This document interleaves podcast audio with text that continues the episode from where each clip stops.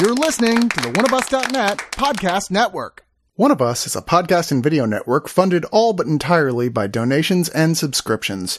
We do accept pitches for audio-based or banner ads, but on a case-by-case basis. If you are interested in that, contact us at oneofusnet at gmail.com. With the amount of audio and video content we generate, it is expensive and extremely time-consuming to keep things running. Please go to the webpage oneofus.net and sign up for a subscription at two, five, ten, or $25 and get a ton of bonus content. One of us needs and appreciates all your support.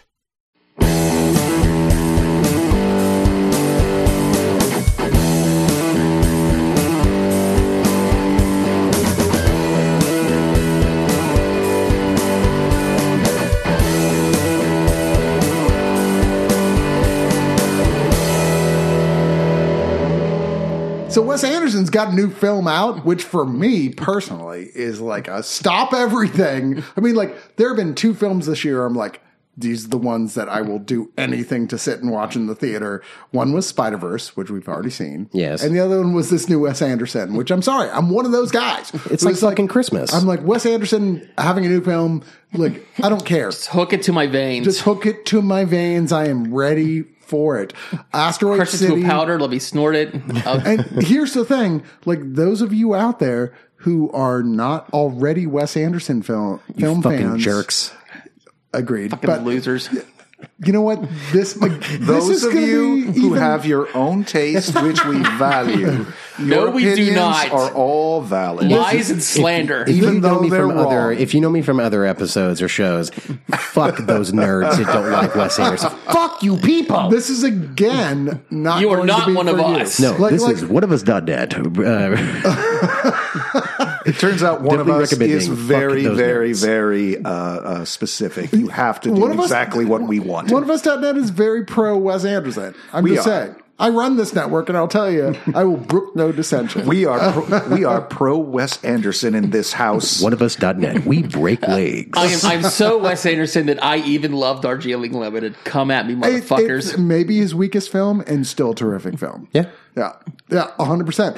Now, Wes Anderson has gone through some changes recently, no question, in terms of uh, being a filmmaker. I think his last movie, The Fresh, French Dispatch, was very like I don't give a fuck about any of you guys who didn't previously like my films. I'm trying Yeah. to make something a little more complex, a little bit more me, a little bit more referential to the stuff that I really am interested in. and I don't really care anymore. Yeah. which I'm didn't about hurt ready to take a heroic dose of Wes Anderson. yeah, which didn't hurt the actors that he got for the film at No, all. they get it. Uh, and Asteroid City, which you know uh, is being advertised as a science fiction Wes Anderson film, maybe some people were hoping he was going to go and be more accessible.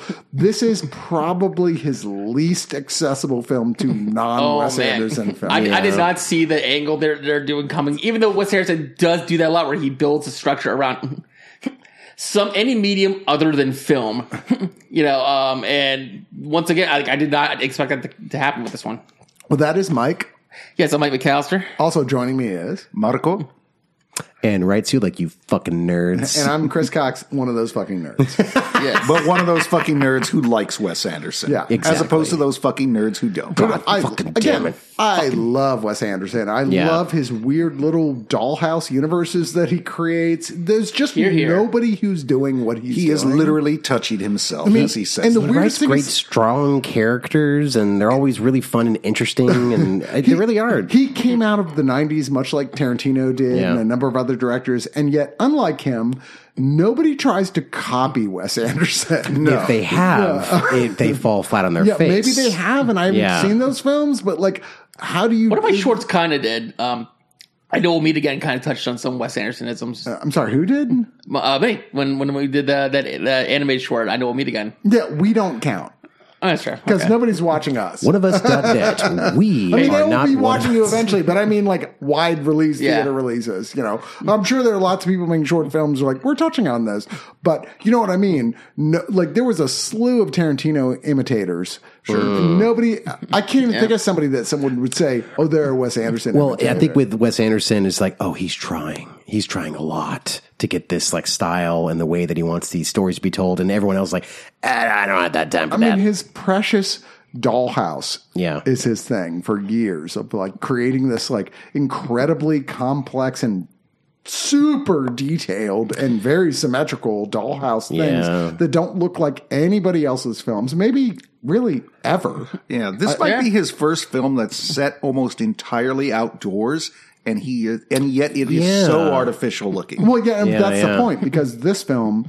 which is I think the second in his series of uh, his third act in as a filmmaker. His first act being literally Bottle Rocket, maybe to a lesser extent Rushmore, Mm-hmm. and then Russell uh, Royal Tenenbaum setting the stage and still being the defining movie of his second act. Yeah. Yeah. the I would agree. Dollhouse films, and then French uh, French Dispatch. I keep wanting to say French Quarter, being like this. Okay, I don't care anymore what you think. I want to make films that are about my references and what I I, like. I would and- argue that uh, um, Grand Budapest kind of kicked that off more than anything. It's like that's where you started seeing him do like playing with aspect ratios and, Yeah, it is like this whole dollhouse effect thing because I I feel like uh and much more and much more um, defined uh, color palettes. Like, Well, I'm Yeah. talking about narrative though, and I think that that's the defining difference here. Sure. his narratives have changed Yeah. a lot in structure, and I think that's really what makes the difference here. I mean, mm-hmm. like certainly he's evolved over the years as a director with trying different things visually and what have you, but.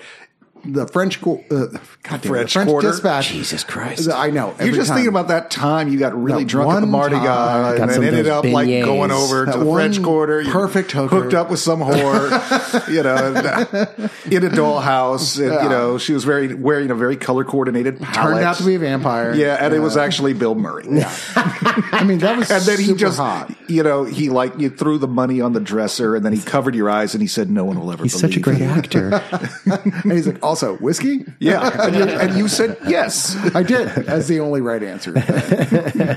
but he really has changed his whole structure of storytelling with these, and like a kind of more of a I don't give a fuck if you don't like me anymore. Yeah. like I, I'm not trying to appeal to a conventional audience story structure. I'm trying to do something very different that are more vignette oriented. He's very vignette and yes, I agree with you in that he's his films have always had a narrative.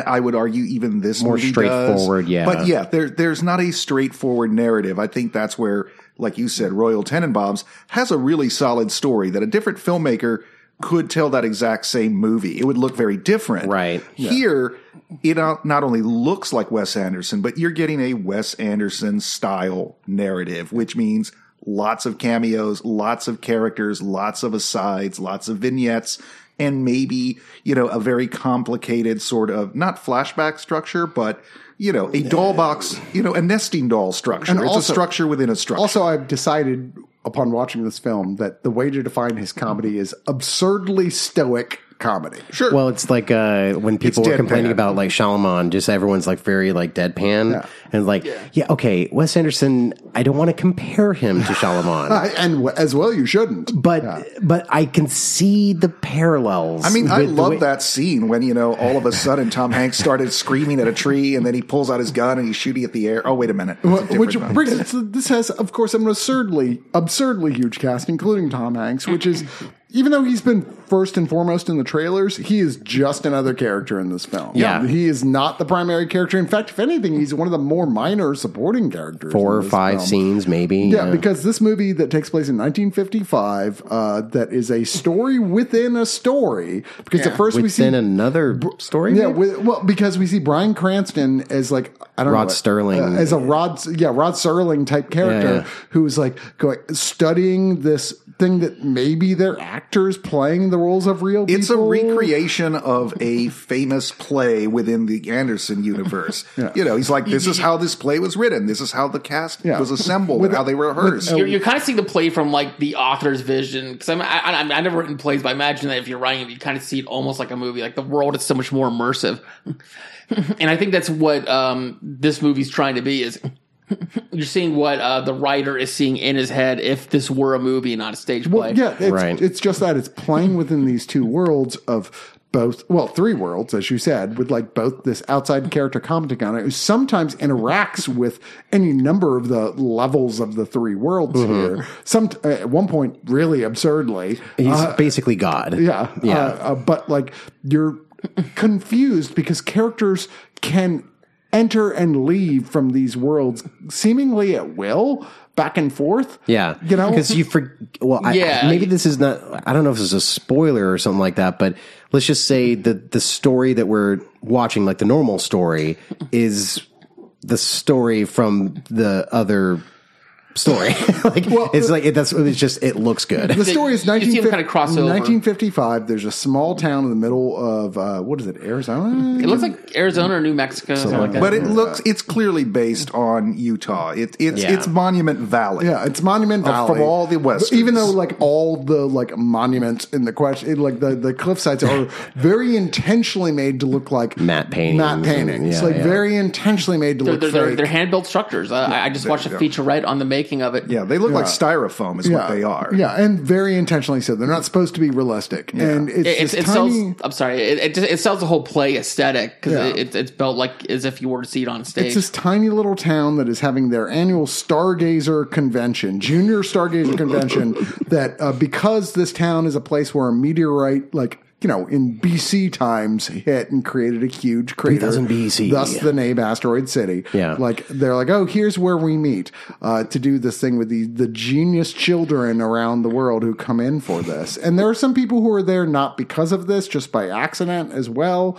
Um, but nonetheless, it's this happening and leading up to a, a, a sort of uh, astrological convergence that they all are there to watch happen and to award these children with like you know their They have these new like gadgets that they built and Yeah. uh, all these new some like, of which are like crazy 50s science fiction like, just a, a, a you know a laser beam and well, one kid's got a death relay a death ray. A death ray. I do love that they're there not to see a solar eclipse, but to see a, a planetary ellipse. Yeah. Uh, and again, that's the kind of weird.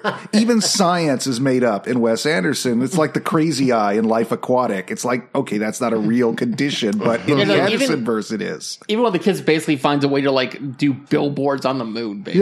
Yeah, let me tell you right now, if you're a Wes Anderson fan, you know you're going to see this a- film anyway, no matter what anybody says about it. Mm-hmm. Stop listening right now.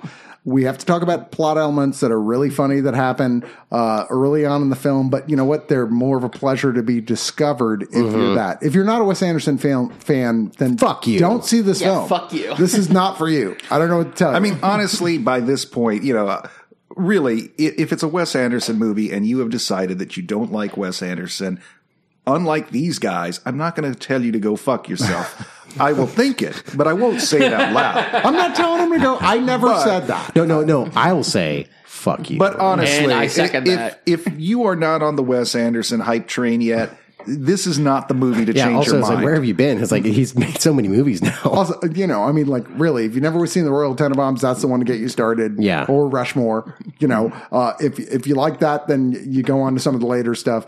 This is the, Some of the heavier stuff. This is more the challenging era. yeah, of this Wes is where it's like I guess he's really into Hard- French New Wave. Hardcore fans have already really decided that they love everything that he, they uh, he does, and which isn't to say this is lesser than those other films. He's just making a more challenging film. Yeah, for anyway, sure. Upshot. Now that are y'all gone? Are y'all gone? Okay, cool. The upshot is Fucking they're nerds. doing this uh, ceremony, and an actual alien comes down, grabs the meteorite, kind of awkward. Uh, Awkwardly and takes off, which makes everyone there stuck there in the town while the military comes in and they're like Quarantined Yeah, in. quarantining Yeah, the whole town, and they're all sort of having to interact. And there's of course a you know a, a Wes Anderson gangsters row of ca- actor character Yeah. actors here working. Uh, J- Jason Schwartzman being one of the big ones here is Aud- Augie Steenbeck, uh, who has got a whole family with him there. like, Three little girls and the- the genius who kid. all decide that they're an alien or a vampire or, Or a something. witch. They're- they're Something like that, strange, yeah, yeah. strange children. Very strange children. Yeah, uh, Scarlett uh, Johansson, Johansson, who's Midge Campbell, who is a actor, a well-known actress who is there, but her daughter is also Right. there as part of this whole thing. And the two of them have a sort of like, are we starting to like each other? Which is weird little because tryst. Schwartzman's wife has just died relatively recently, which Three weeks ago. who, who is played in a big surprise by Margot Robbie. Yeah. Uh, in in a very late. Third act reveal of like, oh, she's actually going to be in the film outside of just a photograph. Yeah, yeah, She yeah. will actually appear in this movie at some point. Um, but you also have Tom Hanks, Uh, Plays the father-in-law of Jason Schwartzman. Jeffrey Wright, who's a gen- military general, who's the host of the Stargazer Awards. Tilda Swinton is a scientist who's sort of the head of the local observatory there. Uh, Bryan Cranston is the host of this, the, the, the Rod Serling, who's Yeah, hosting yeah. this from all from the outside. Um, Ed Norton is the character always in these black and white scenes. He's the playwright who apparently originally wrote all this stuff. Uh, Adrien Brody is the director who apparently was directing the stage play of this. Right, right. That, that we're seeing, in fact. Um, I mean, but- really, the whole review could just be reading the cast list Because the immense. cast list is massive. Liev Schreiber, Hope Davis, Stephen Park, Rupert Friend, Maya Hawke, Steve Carell, Matt Dillon, Hong Chau, Willem Dafoe, Margot Robbie, Tina, uh, Tony Revolori, Jeff Goldblum, Sophia Lillis, who I'm so happy is getting work to the level Yeah. that she's in a Wes Anderson film because she's terrific. Yeah. Uh, Fisher Stevens, uh, Ethan Josh Lee, uh, Bob Balaban. I mean, this is Sal George, Yeah. Jarvis Cocker. yeah, it's just one of those like, wow, look at all the people in this film. And it is a huge ensemble piece that sometimes is going to be confusing because it is. It's sometimes kind of confusing. Yeah. There's a lot going on here and there's a lot of character stories. There's a lot of stuff that is because of the nesting doll aspect of it kind of confusing. Like, what It- are it- you saying? It's really one of the the few. I mean, I guess what we're talking about is like this this act three of his uh, career where it doesn't hold your hand. Whereas all the other ones, it didn't necessarily hold your hand. But like you were saying Well, it's earlier, Marco, it's very just in many ways. straightforward. And here, it's really just like eh, you keep up, and you're like, oh fuck it's me. just the experience and it's not again it's not narratively driven it's it's a fairly tight hour and 45 minutes this is one of the rare anderson films where i have to concede i did feel the length a little bit because it doesn't have a narrative drive you know it's just like we're going to spend a little time with this character and a little time with this character and then we're going to cut to the past and then we're going to do this and all of these little pieces are really uh, uh, well done, but there's nothing that's really driving you to go from the next point Yeah. to the next point until you come to the end and he's like, and here's what the movie's about, maybe. And then you're like, okay. That's that's the thing is like what I- I, I'm- didn't get from this is that uh, I didn't have the aha moment or just like the big like gu- gut punch and of it seems like he was really trying to and get there's it a scene when across. he tries where to do it's that, like, and I I'm don't to just say think- the text out Yeah. loud. This is the very end goes to a very strange sort of stage theatrical moment. Yeah. uh, in, in their in the first level of the nesting doll, the black and white level, Right, right, right. uh, where I'm like, I'm not entirely sure I understand what you're aiming at here. Yeah. Yeah, I, I agree. I, I feel like the Margot Robbie thing was kind of one is kind of a weak spot in that movie. I mean, like as much as I really love this movie, I, the- I, I don't know. I just remember kind of sitting through it going like, this is kind. I like Mark, like Marco said, like it, it kind of you feel the length of the movie around that point, and it does kind of become a little bit more hard to follow. I mean, it's not like impossible to follow like a David Lynch movie, but it's like it's it's but it's more complicated. comparable. Yeah, Yeah, in that sense that you that now should we feel with Wes Anderson films like David Lynch films that we go into it going, I'm not going to understand this movie. It feels like it's him saying, I'm not.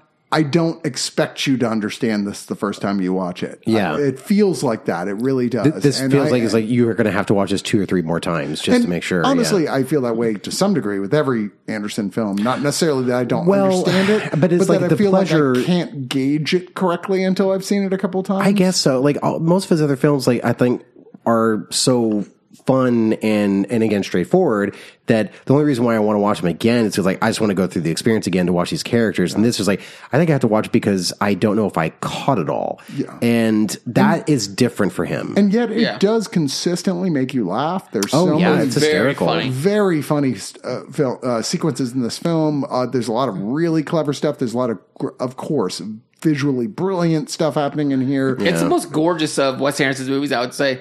Like the, the, the color palette is just stunning on It's it. it's different than any of his other col- color palettes. I, I don't know if I would call it his most visually stunning, but it's certainly beautiful. Like, Yeah. uh, I mean, I'd say that literally. There's not a, a, a, uh Wes Anderson film that wouldn't qualify as saying that about. Oh, it. that's true. Yeah, yeah. I mean, know. every little piece feels like it's a polished little unit unto itself. Yeah. But they don't necessarily propel you from one sequence to the next.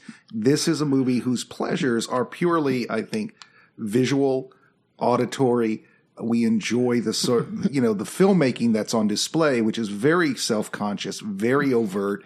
It's not trying to suck you into this world and go, yes, you know, you, you're immersed in this. You're immersed in the world, but you are always aware that it is an artificial construct. Yeah, yeah. And in other of his films, there was a kind of emotional through line and a sense of you could relate to some of these characters that kind of helped you get through some of that very deliberate weirdness and hyper stylization. It feels Yeah. like there's This is a movie where it didn't feel that didn't connect the, to the they- emotional aspects. There are so many things going on all at once, and none of them really feel like they come to fruition. you don't get to be like you don't get to live in because I, I would say the most the emotional core seemingly is supposed to be Jason Schwartzman. Yeah. and it feels like that when they're splitting it up with his character and the the play, and then just regular Asteroid City, it it kind of muddles his character, and you don't get the But we also see hit the actor. We see Jason Schwartzman Asking- playing the actor, going, "Why is my character doing this?" right, You and know. I, I don't know if that I kept played thinking hundred of, I kept thinking of Sartre watching this. Sure. I kept thinking of Sartre specifically. No exit.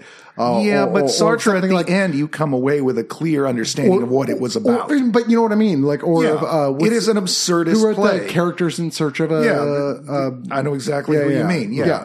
Um, I, I felt like he was trying to do something like that here, and I don't think it 100% succeeded. But again, as a Wes Anderson film, I feel like this is going to require multiple viewings to get everything he wants you to get out of it. There's also Yeah. a lot of weird um, artwork moments that you're like, oh, like there's a scene with Scarlett Johansson that's the Murray, the death of uh, the death of Marat. Yeah, Marat. Yeah, sorry. Everything Oh, yeah. about everything in this is a reference. Yeah. Yeah, Everybody, yeah. you have to know that Bryan Cranston is kind of Rod Sterling, but also kind of Serling. the announcer Serling. Is it Sterling? I said Sterling. Yeah, yeah. no, I, I fucked that up. It's all kind of. Rod Fucking Serling, nerds but didn't correct me. but it's also kind of the guys who would be the host of like Playhouse 50 Yeah. and the live Yeah, uh, yeah. theater plays. You know, you have All- to recognize this- that Adrien Brody is dressed like Marlon Brando, Yeah. but is acting like Elia Kazan Yeah. in the production, directing the production of, you know, uh, Streetcar Named Desire. There's even You- some to- to like Looney under- Tunes of all things. to understand and, and Looney Tunes is here. Really to understand, I think any Wes Anderson film, you have to understand what it was he was reading and his Yeah. references. And I think that could be a barrier to a lot of folks who maybe are not as hard about, who don't get, you know, uh, uh, as hardcore about like early 20th century literature I the felt way he the, does. the French Dispatch was more honest about that. Yeah. Was more like He just exactly flat what it out is. saying like, "This is what you're in for. I'm doing this because this is the stuff I like right now that I want to talk about." Yeah. This one it feels like a more buried, but it's still just as much of that of just going like, "Yeah, this is all the stuff I'm thinking about right here," even if it's like outside of context. And that's what's interesting is that it's also PG thirteen. It's one of the I I guess the first like live action movie he's done. No, Moonrise Kingdom was Moonrise PG-13. Kingdom, but like in years. And so you're just like, huh, that's interesting because it's supposed to be appealing to like a general, more of a general Well, audience. I, I think it's it's also playing on the 1950s. Everything's very clear, clean cut. Uh, right. You know, they're, they're, Yeah. it's not a Scorsese film where fuck is every other word coming out of their mouth. Everyone's very square, leave it to Beaver. Right. And really, another visual point, and, and I don't think it's intentional, but I couldn't help but think about it. This looks like Fallout before the bomb falls. Yeah, like does. this And feels like nuclear I can see that. testing. like there there is a vault underneath Asteroid City. Yeah, Yeah, there's yeah. a level called Asteroid City, and you're going to see the exact same place. Only now it's decrepit, and Steve Carell is a zombie. Yeah, because know? you're He's a regularly ghoul. you're regularly seeing atom bomb testings in the background. yeah, and everyone's like, it's- "Eh, it's no big deal. Yeah. It's 1950s. That thing happens." It's just an atom bomb. It's no big deal. yeah, you know, we're yeah, it's close just enough you can see take a it. pick. It's no big deal. Everyone on the cast of this film dies of cancer in 10 years. Exactly. It's terribly. You know, ah, It's like the Misfits. it, it really is. And I'm sure that is also a reference because Scarlett Johansson, her look is clearly based on a combination of like Marilyn Monroe, Yeah. and also uh, uh, a little bit of Elizabeth Taylor. Yeah. But Yeah, yeah. There's doing the same thing where it's like, oh, but she's really very funny. She's actually a really great comedian. You know? Also, um, Jason Schwartzman, uh, Jason Schwartzman kind of looking like uh, he looks like Dr. Stanley Ben- Kubrick. I was thinking that or Dr. Benton Quest. He No, he looks like Stanley Kubrick. A little bit, yeah. Because he's and he's even got. Have you seen the photos of Kubrick Oh, in the shit, fifties with the right. beard? And he's Yeah. got the little camera. I was getting a lot of uh, Coppola actually too. and probably and they a make bit a of lot of him constantly. Every time he changes, he's the one character who keeps going back and forth between worlds, and he always is making a point of ripping, Ripping the beard his off. facial Beard, hair. yeah. But it's different. Some one point it's just a mustache, another time it's a beard. Yeah. Like they're playing with him, Yeah. being in all these different worlds and the facial hair I, being a part of it. I of wish it. I was like more connected to that character because I really, really he wanted feels to be. It feels like the linchpin, and, that- Yeah. that character himself doesn't understand Yeah. what he's there, doing there. It's harder for us to empathize, even when he has to go to the playwright, and the playwright's like, "I'm not even sure what this is. Let's workshop it with this version of what is essentially the '40s group theater, and let's bring in Willem Dafoe to pl- play Lee Strasberg Yeah. and do an acting exercise, but the most absurd acting exercise Yeah. possible." and have the audience who is the entire cast of the film do a sort of like hey here's our comment on our, the film which is that we're displeased. Like a weird sort of like hey we're, we we don't like where you're going with this. What's the problem here? Yeah. like it felt like that like them going we're confronting you. And that's where i feel like the weakest point of this film is because i don't understand what happened there. I, Yeah. i'm very confused about that last 10 minutes of this film, what he was getting at. It's very, and it's not subtle. It's very overt. It's very loud. It's very in your face about him, like literally repeating the same line over and over No, no. again. I mean, the, To- he to- makes the subtext text. yeah. Literally. yeah, yeah. And I'm like, but why? But, and here's the thing though, Chris, we can sit here and go, oh, well, I just didn't get it. I need to see it eight more times. Yeah.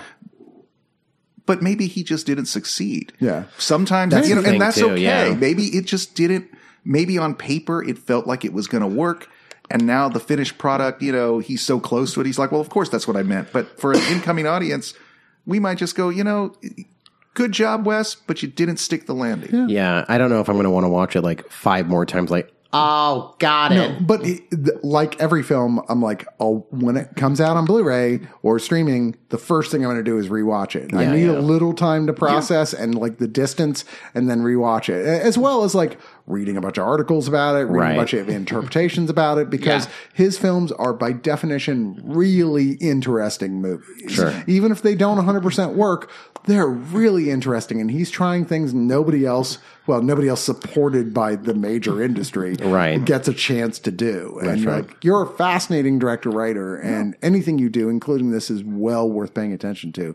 But let's go to final thoughts. Uh, Marco, why don't you get us started? you know, earlier we were, I was saying that, you know, this is, he is the new Woody Allen, you know, a, an art house director who is prolific, is somehow strangely enough a, a big enough name that he has a mainstream following. And because he's so beloved and so, uh, you know, Nishi, you know, there, there's actors all over the world who will show up to be in this guy's movie for what's literally, ba- you know, extended cameos. Yeah. Some, some, there's a lot of big names. Don't think these people are in it for a lot, but they show up and they're in the background and they're doing things that really no actor in that position would do for any other director. Yeah. Yeah. Only Woody Allen that I can think of really pulled that off on a consistent level. Yeah. And like Woody Allen, he's stuck in the early to mid 20th century. It's almost like Woody Allen died, but his body kept going, and it just trans it just transferred into uh, I mean, they Wes don't Anderson. Feel like Woody Allen films. They don't. No, I'm saying is like I, I get but what you're saying. his, like his parallels. references, it's it's like he grew up in a different century. Yeah. Though, and he's making these really strange movies based on the media that he's been consuming, which seems to have ended somewhere around 1967. Yeah. you know, really that, and, and you have to understand, like you said, the Pirandello play, you know, Streetcar, the atom testing, the, you know, the 1950s Eisenhower era, the existentialism, you know, the New York. There was even a all little of thing that's these like be things, like Ike you almost have to be a student of 20th century media and literature, highbrow literature too, Yeah. to really grasp it. So I think that is going to work against it. I'm not sure it actually succeeds in what he's trying to say, but boy, I had a good time with this. I just don't think it's his best work, but it's Woody, it, it's Woody Allen. It's, I meant to say, it's Wes Anderson, and I'm always happy to see anything he's got to do Yeah. uh, and put in front of us because every time he tries something new, it, this is one that I don't think stuck the landing, but I'm glad he gave it a shot. Uh, and uh, shout out for getting a, a little song in there from the late, great uh, Austinite. That song Rosemary by uh, the yodeling cowboy, uh, whose song I'm now forgetting. I have it on my Spotify playlist, and now I'm blanking on the name. I'm embarrassed of myself. as soon as I heard it, I was like, "Oh, that's I love It was that also guy." in Mars Attacks. That's what kills the aliens. no, no, you're thinking of a different singer. I'm thinking of a guy who was actually in the '90s, and I noticed it because I was like, Oh, okay. "Oh, that is not a con- that's not a song contemporary to the '50s." uh, anyway, uh, I'm going to give this. I'm going to give this seven and a half out of ten. Dancing, uh, seven and a half out of ten. Dancing Roadrunners. I, I, kept, I kept wanting to say roosters, and I know that was wrong. No, definitely Roadrunner. Um, Editor Mike. Yeah, um, I, I really dug. it. I mean, look, a, a, even a low uh, Wes Anderson movie is still better than a lot of movies out there. um, th- this movie's really funny, really imaginative. Um, I, I I love seeing Wes Anderson employ tricks that he learned from previous movies onto the next movie. like here, he you really see him step up the the uh, the uh, combination of like live action and stop motion. in a, in a spectacular fashion, and I I just love the aesthetic of it all. it's the the colors are so vibrant and it's so artificial, and that's what really makes it so charming. and yeah, you're right. The, the third act it does kind of uh, fall apart a little bit, not not not drastically, but it's it's it. Uh, it could have been a lot more clear with its intentions, but other than that, I mean, look, it, it's it's it's about ninety something minutes, and you get a lot of good laughs, a lot of interesting ideas uh, thrown at you, and spectacular cast as always. Um, I, I, if if you're a Wes Anderson fan, it's gonna be hard not to to you know, like this. so, um, I'm gonna give it eight out of ten kinds of close encounters. Uh, what about you, Sir Duke, uh, uh, Doctor Wright? Well, um, you know, if you are a fan of Wes Anderson, I think you're going to like this a lot. If you're not, fuck you. As you've said, as you've as I've said very clear time and time and again. No, um, I I agree with all of you guys. I. I it's it's hard not to be seduced by Wes Anderson movies. Yeah. because For me. like yeah, I mean, for any time they're about to come out, you're like, ooh, and because there's there's only a few directors out there that I get really excited for, and Wes Anderson still without like without fail, I think that I enjoy his movies the most.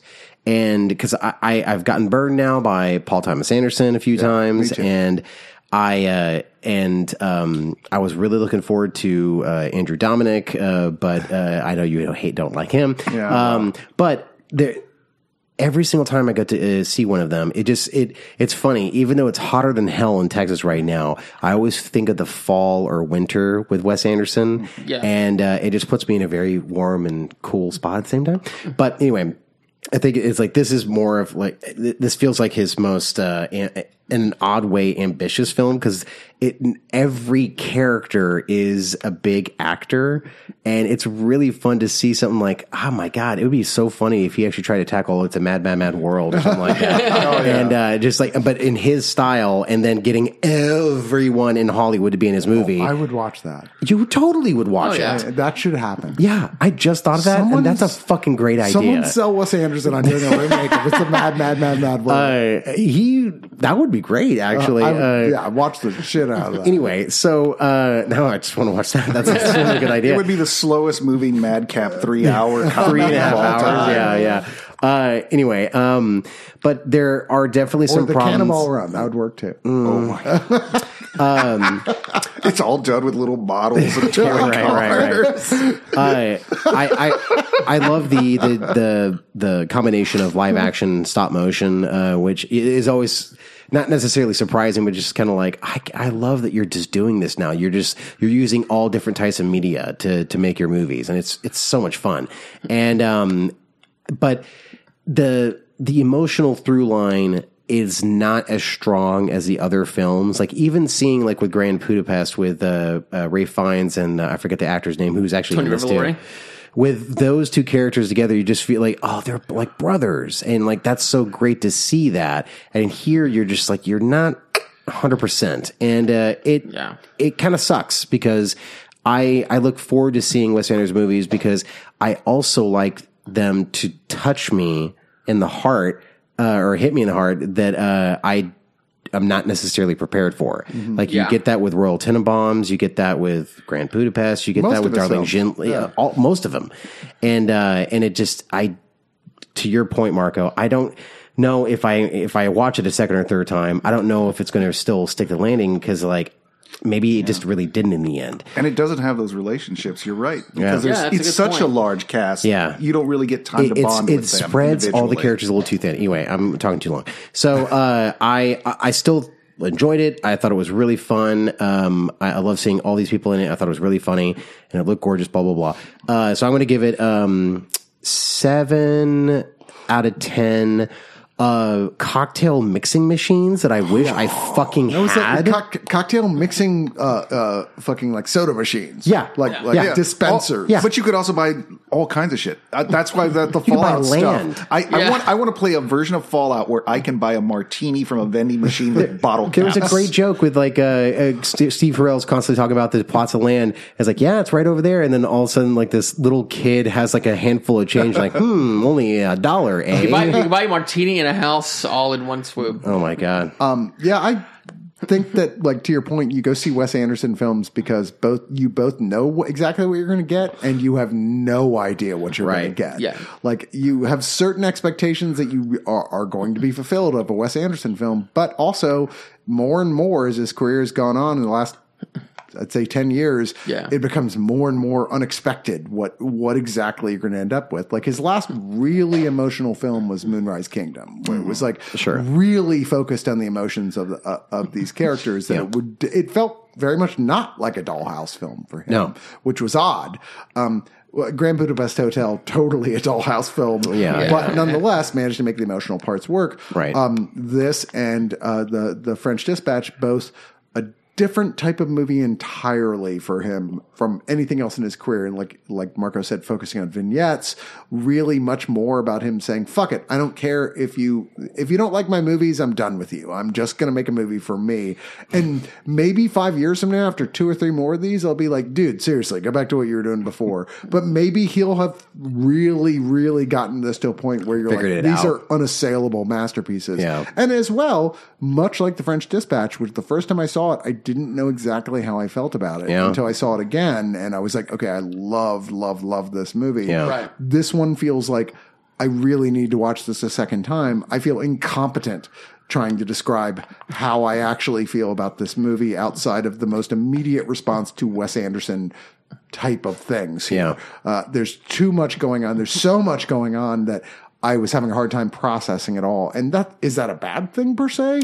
It's a different type of movie making than he's done before. So I don't want to judge it on that level negatively, but in terms of giving my review to this first response to it, I laughed throughout the film. I deeply appreciated all the visual stuff he was doing, which was did a weird amount of panning. This was his most panning film ever. pans and within pans. Yeah, it just pans constantly. This film. pans the man. It's it's Peter it's a, it's a lot of panning, um, and I'm not going to pan this movie. I'm going to. Okay, okay, I'm going to stop. I was waiting. recording I'm just now. gonna, I'm just gonna, no, stop. Take your finger off that.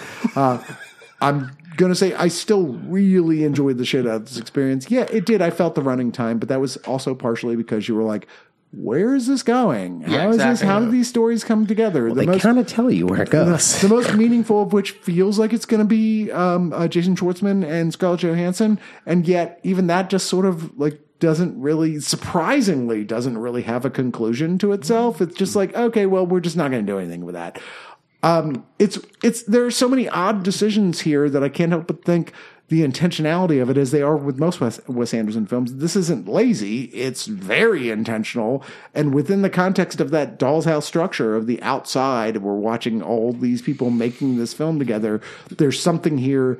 I just am not smart enough to have gotten yet, and Yeah. and like I'm not giving him more credit because of that. I'm just saying I'm giving him the benefit of the doubt to try it again, Sure. and experience it you know, after that, after having read people's interpretations of it and stuff, and maybe then I will get the value out of this I've gotten out of so many of his other films. But as it is, I'm going to give this eight out of ten uh, delightfully googly eyed aliens.